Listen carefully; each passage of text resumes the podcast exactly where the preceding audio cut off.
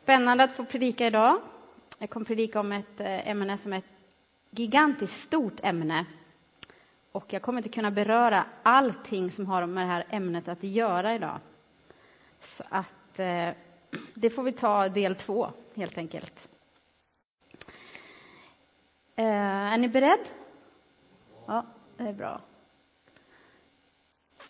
Eh, när man är barn så älskar man att få presenter. Ni vet, man kanske går på kalas och så ger man en present och barnet ofta blir ju så här. Åh, vad roligt! Och så får den presenten och blir jätteglad. Förhoppningsvis så säger barnet tack också, för det lär den ju sig när den är liten. Man kan säga tack och så. Och sen när man blir vuxen, då ska man liksom låtsas att man inte vill ha presenter. Då är det så här, äh, men jag behöver inte ha något så här.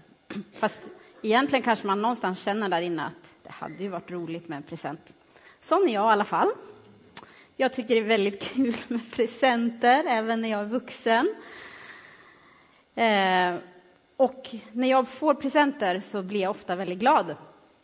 Och eh, förhoppningsvis säger jag tack också. Det kanske blir en kram också. Eh, för att visa min tacksamhet. Eh, och jag vill gärna försöka vara en sån person som visar tacksamhet och glädje när jag blir glad. Eh, men kanske inte, inte främst kanske för att jag får presenter, utan för att jag uppskattar personen i fråga i första hand. Eh, men ni, ni känner igen den här känslan. Man tar emot någonting, man blir glad och så tackar man för det. Känner ni igen det? Är det någon relevant bild? Mm. Detsamma är det ju med Gud. Han älskar att få ge. Gud, han älskar att få ge av sin kärlek till dig och mig.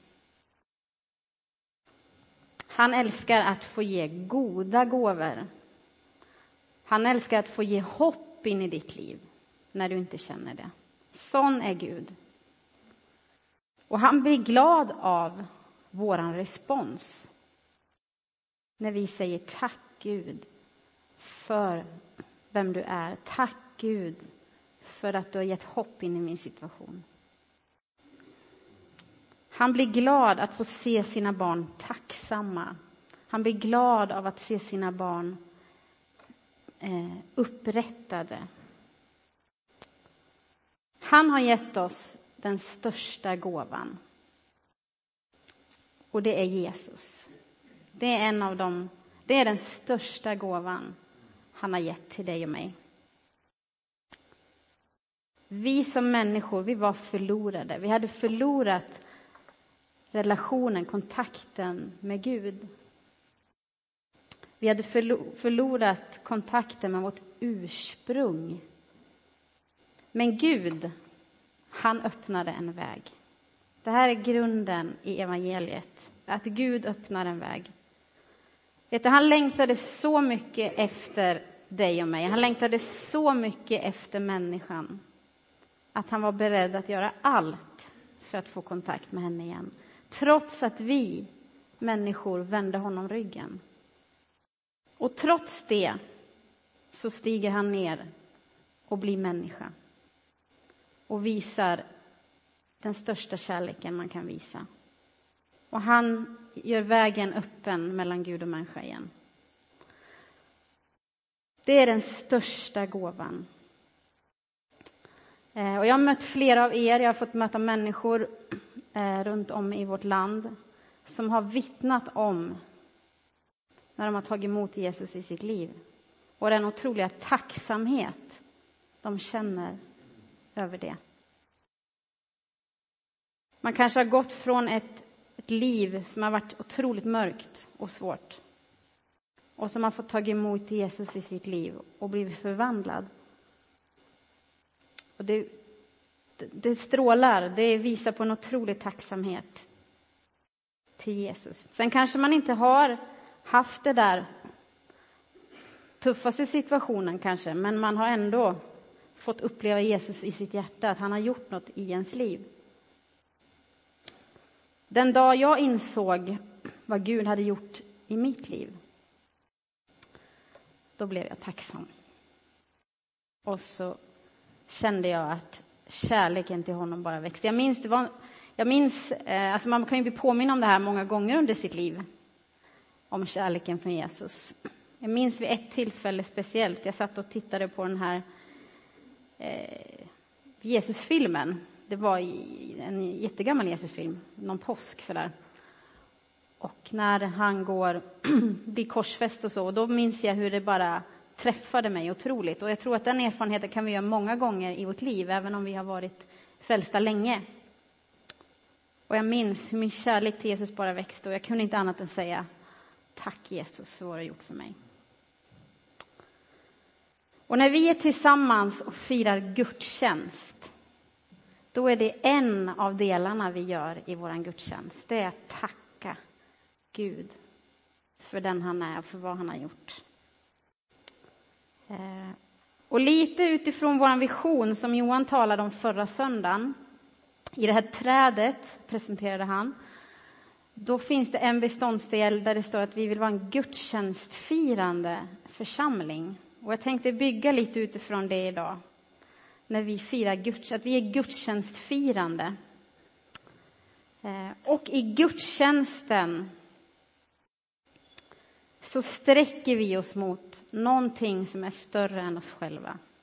Någonting som är utanför oss själva. Eh, och vi gjorde en liten sammanställning i samråd med våra äldste faktiskt. Eh, där vi talade om fyra saker som vi tycker är viktigt för gudstjänsten. Som gudstjänsten får innehålla, eller ska innehålla. Och det är dels förkunnelsen. Och jag kopplar till visionen som Johan talar om. Att vara läsare och lyssnare och följare av Guds ord. Att tillbe Gud. Att tillbe Gud för vem han är och vad han har gjort. Och ofta sker det genom hängiven lovsång. Gemenskap med varandra. Att vi blir kända för kärleken till varandra och för kärleken till andra människor. Och det fjärde, att vi blir eh, andligt formade. Och för att återigen koppla till visionen, att människor ska gå härifrån och vara mer lika Gud än när de kom hit. Att det får vara vårt fokus. Förkunnelse, tillbedjan, gemenskap och andligt formande. Och en av de här beståndsdelarna är tillbedjan, att tillbe Gud. Och det var som jag sa innan, det här är ett otroligt vitt begrepp. Man kan säga att tillbedjan är på något sätt ett samlingsnamn för allt vi gör. Eh, det är inte bara en sak, utan det, har liksom, det ligger under allting, kan man säga. Eh, men när vi lyssnar på förkunnelse, när ni hör predikan, så gör det förhoppningsvis någonting i våra hjärtan. Att det får röra vid våra hjärtan och förvandla våra hjärtan. Och det hjälper oss att ställa in våra hjärtan på Gud. Förkunnelsen den kan utmana, den kan bygga upp, den kan uppmuntra.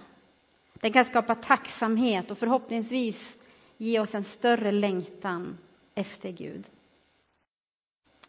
Den skapar tillbedjan. Vi kan höra en sång som berör oss och som skapar tacksamhet.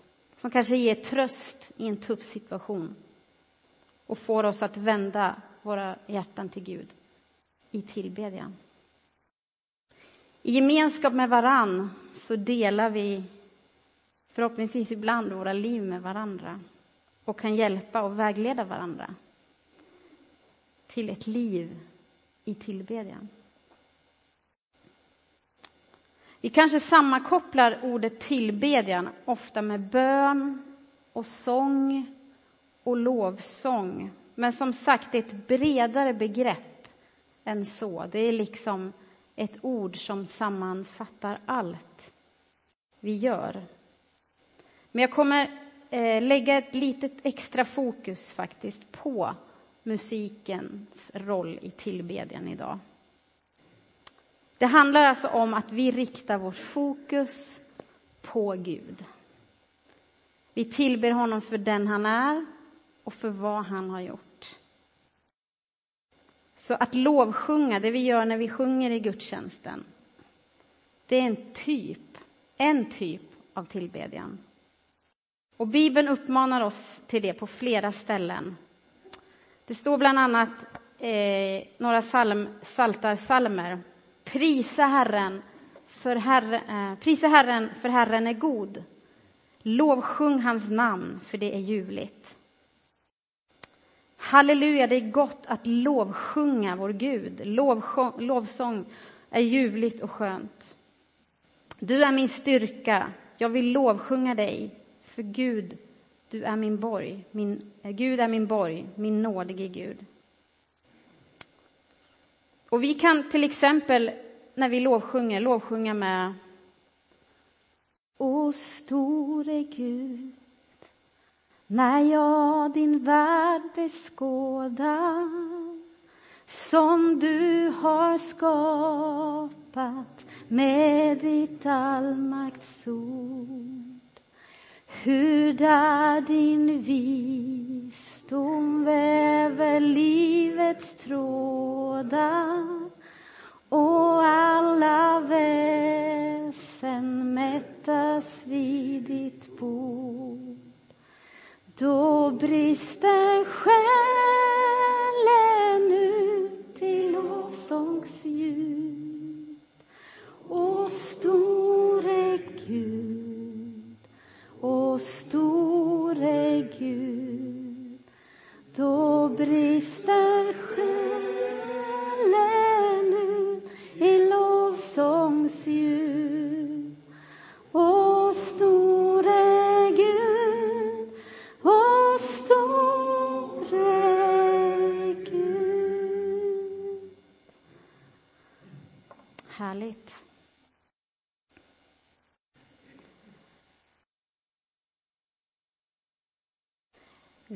kan även berätta saker om Gud. Sånger som skapar tacksamhet och tillbedjan i den som hör, men även i den som sjunger. Jag vet inte om ni kan den här.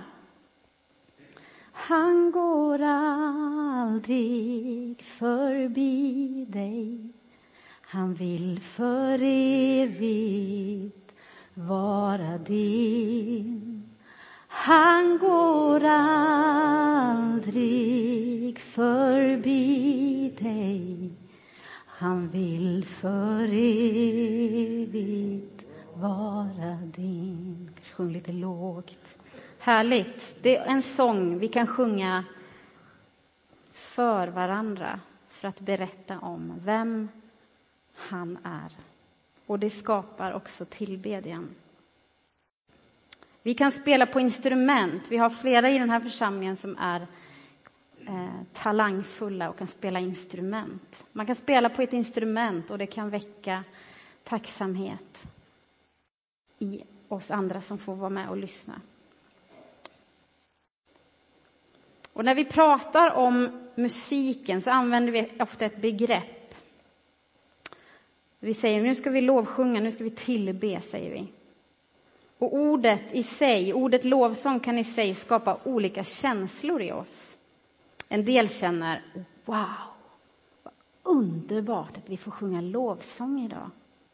Medan andra känner åh nej, vad jobbigt, det vill jag inte. Men det vi behöver göra, det är att vi behöver prata om vad lovsång handlar om. Det är ett större begrepp än det vi kanske tänker att det är. Även om det har lätt blivit en musikgenre så är det inte en musikgenre med tre ackord, en enkel text som man sjunger om Gud om och om igen. Det är egentligen så mycket mer. Det är på något sätt en, ett samlingsnamn för sånger som riktar sig uppåt mot Gud, som riktar sig till varandra, och som gör att Gud blir ärad. Oavsett den är skriven 1810 eller 2010. Det är ett hjärta tacksamhet till Gud som kan uttryckas på så många sätt. Och vi behöver vara medvetna om att även om lovsång i första hand handlar om att upphöja Gud så ligger en otrolig makt i lovsången. Det ligger en oerhörd, när vi sjunger tillsammans O store Gud till exempel, då händer det någonting. Det händer något i gudstjänsten, det händer något i den andliga världen.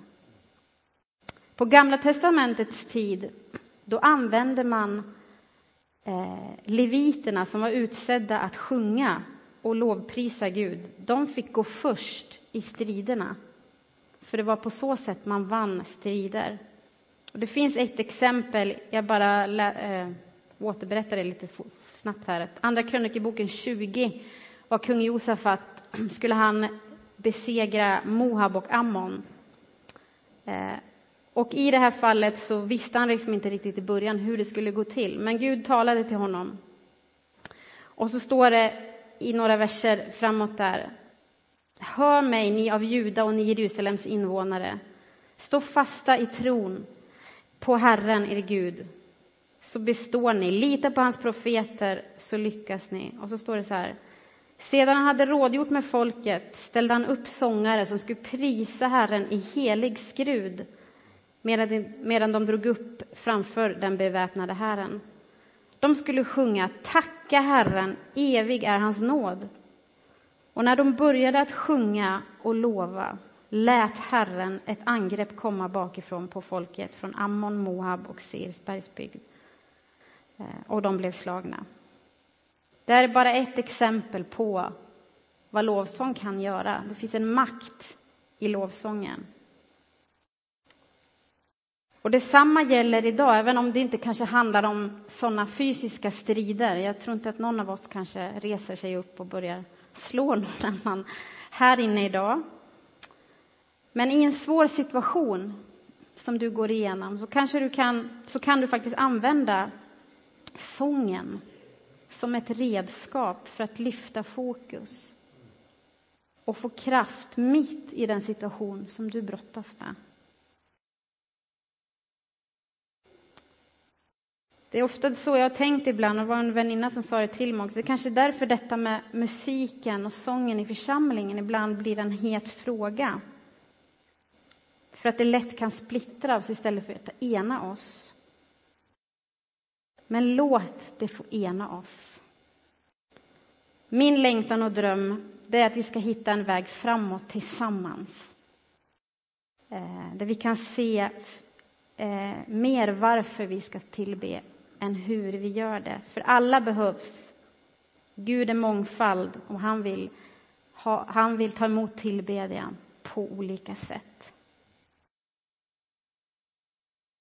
Gud behöver komma före musiken. Att vi kan tillbe bortom sången. Vid ett annat tillfälle i Nya testamentet, eh, så står, eh, i Matteus 21, så står det så här. På tempelplatsen kom blinda och lama fram till honom, till Jesus, och han botade dem. När översteprästerna och de skriftlärda såg de under han gjorde och barnen som ropade i templet, Hosianna, Davids son, då blev de upprörda och sa, hör du vad de säger? Jesus svarade dem, ja, har ni aldrig läst att av barn och spädbarns mun har du berett en lovsång? Det var lite intressant här, för här citerar Jesus psalm 8. Eh, och där står det att av barns och spädbarns mun har du berett en makt för dina fienders skull, för att förgöra fiender och hämnare. På hebreiskan så står det makt. I grekiskan står det lovsång. Och det tycker jag säger någonting om vad, som, vad det innebär. Barnen, som ledarna och de vuxna kanske inte alltid räknar med på den här tiden, deras tillbedjan fick vara en makt som är starkare än allt. Våran lovsång, våran sång till Gud är en makt.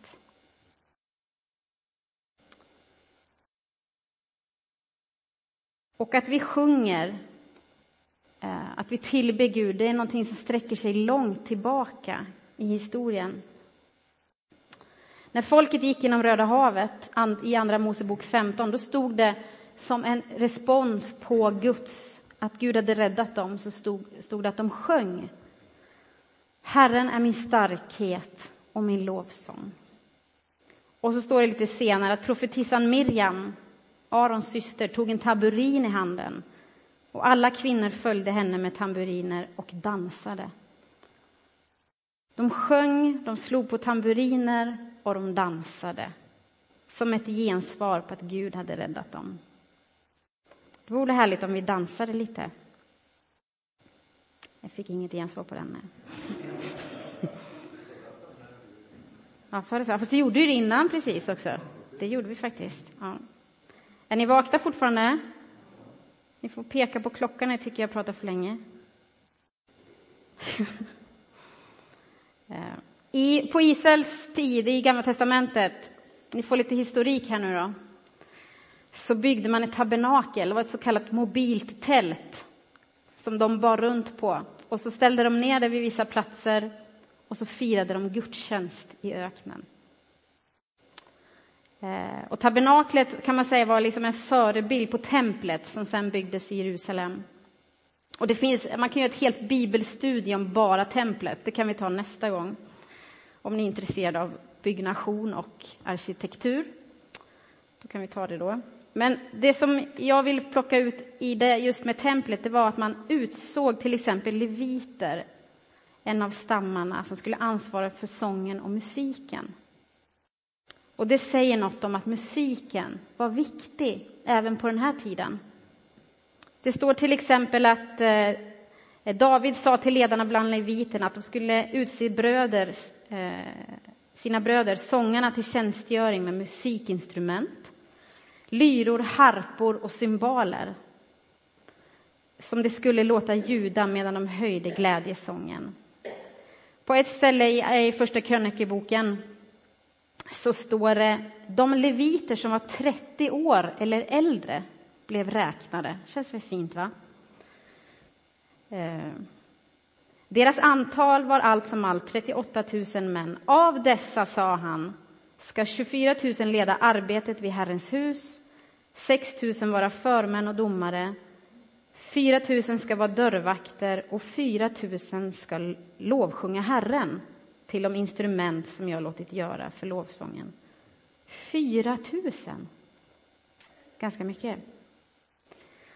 Eh, salmerna, eh, vi har ju mycket salmer i Saltaren där det tar upp mycket om musik och sång. Eh, och de är ofta kopplade till Israels historia, så man kan också även göra en studie på det, hur man, hur man ser kopplingen mellan det som sker i Israels historia och det som David har skrivit i salmerna. I, exempelvis i psalm 96, där hittar du den psalmen hittar du i Första krönikeboken 16 och framåt. Och här uppmanas det att, till att göra, att tillbe Gud på flera sätt. Det står bland annat så här, sjung för Herren en ny sång. Sjung för Herren hela jorden. Sjung för Herren, lova hans namn. Kungör hans frälsning dag efter dag. Förkunna hans ära bland hedna folken. Bland alla folk hans under. Varför? Jo, för Herren är stor och högt prisad, värd att frukta mer än alla gudar. Folkens alla gudar är avgudar, men Herren har gjort himlen. Här står det, sjung en ny sång, förkunna hans ära bland folken. Psalm 95 säger, kom låt oss falla ner och tillbe, böja knä för vår skapare. Vidare i jag tar några psalmer här. Lyft era händer mot helgedomen och lova Herren. I Nehemja så står det Esra prisade Herren, den store guden, och hela folket svarade med lyfta händer. Det står även i Nya testamentet, första Timoteus, första Timoteus. Jag vill nu att männen på varje plats ska be med heliga lyfta händer utan vrede och diskuterande. Vad jag vill poängtera här det är att Bibeln uppmanar oss att tillbe Gud på olika sätt. Sjunga, falla ner på knä, lyfta händer och förkunna. Förkunna vem han är. Riktningen är både uppåt och framåt till varandra. Det står mycket om att förkunna i Bibeln. Och ibland tror jag att det kan ha tappats bort när vi förkunnar genom sången. Vad kan ibland vara bättre än att bara få sitta ner och lyssna när någon förkunnar en sång rakt in i din situation? Det tycker jag är fantastiskt. Och vi har många såna sånger från förr och från nu. Sånger som kan skapa tacksamhet och som leder till tillbedjan.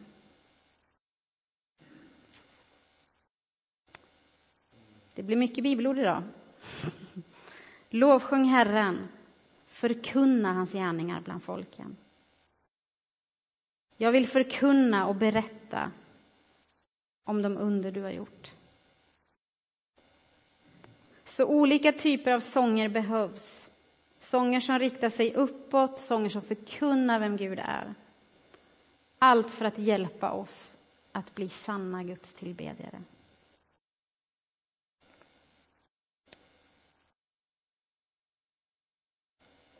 Och jag tror att den vision som vi bär, som jag tror att är viktig att fokusera på, det är mer varför vi sjunger än hur vi gör det. I en församling representerar vi olika generationer. Vi var även inne på det förra veckan, att vi är församling med olika bakgrund, varje människa har olika bakgrund. Vi kommer från eh, olika situationer, men vi har samma mål. Vi har en gemensam vision. Eh, och det är en utmaning att nå vår vision när vi är många olika människor. Och det kan vara en utmaning när det gäller sång och musik också. Vi har alla sånger vi växt upp med. Sånger vi föredrar framför andra. Sånger vi har Guds upplevelser och minnen till. Och jag har varit på gudstjänster på olika platser. Eh, suttit eller stått och sjungit och känt Guds närvaron komma väldigt starkt. På, på något sätt så man på något sätt förlorar sig i Gud. Man blir liksom, men Gud är här och jag vill inte vara på någon annan plats i hela världen än just här. Och rätt som det är, utan att jag knappt märker det, så står vi och sjunger en sång som jag kanske inte alls har någon relation till. Som jag kanske inte definierar som min sång. Men på något sätt så gör inte den någonting. För jag vill inte vara på någon annan plats än där och då. Det är oviktigt. Inte teologiskt såklart, men det är oviktigt att vad jag sjunger. För det är närvaron av Gud som är det som är viktigt. Varför jag tillber, det är det som är viktigt. Och Gud är mångfald. Han vill mångfald. Det ser vi inte minst i skapelsen. Han är kreativ, han är nyskapande. Och han har även lagt ner den gåvan i oss. Skapandets gåva, kreativitet och att ständigt skapa.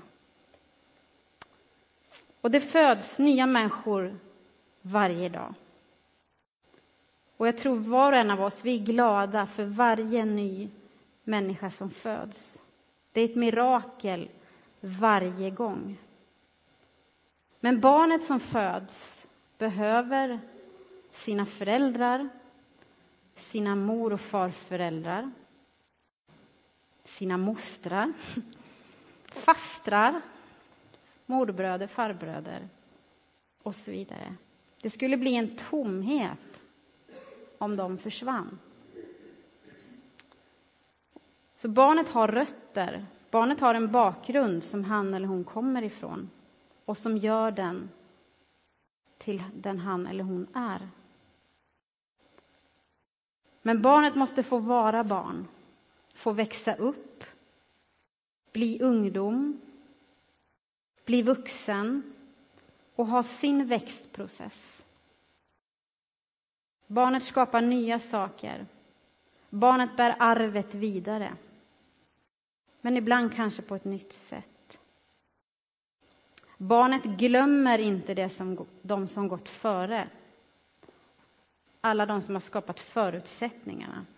Man kan liksom inte skära av släktträdet. Det skulle bli väldigt konstigt. Så alla behövs. Gud är mångfald.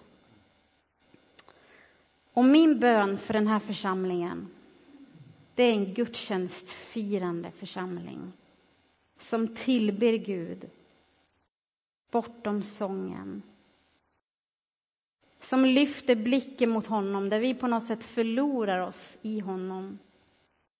Där vi gemensamt lyfter upp hans namn i salmer, i sånger oavsett års, årtal. Där vi förkunnar vem Gud är, talar om för varandra vem Gud är. Och som i Efesierbrevet 5 och 19 säger, tala till varandra med salmer, hymner och andliga sånger och sjung och spela för Herren i era hjärtan. Det, låt oss få vara det som berör oss, som får beröra människors hjärtan. Så våran tillbedjan, deras tillbedjan till Gud växer och för dem närmare honom. Amen. Jesus, jag tackar dig för ditt ord. Tack Herre för att du vill att vi ska tillbe dig i ande och sanning. Tack Herre för att du längtar efter tillbedjare. Du längtar efter oss i alla situationer. När vi vill tacka dig, när vi kommer till dig och ropar till dig. Tack för att allting är tillbedjan. Och Herre, nu ber jag för vår församling, att vi får vara en församling som firar dig, som ärar dig, som lyfter upp ditt namn och som talar till varandra i salmer och hymner. I sånger, Herre, som, som lyfter upp ditt namn och som får, får oss att bli styrkta i vår tro, Herre. Låt vår vision få vara det som driver oss framåt. Och Jesus, vi vill lyfta upp ditt namn den här förmiddagen. Tack för att du vill ta emot våra hjärtan och fylla våra hjärtan med tacksamhet. Tack för en väg framåt. Tack för en församling som längtar efter att, att tillbe dig, Herre. Amen.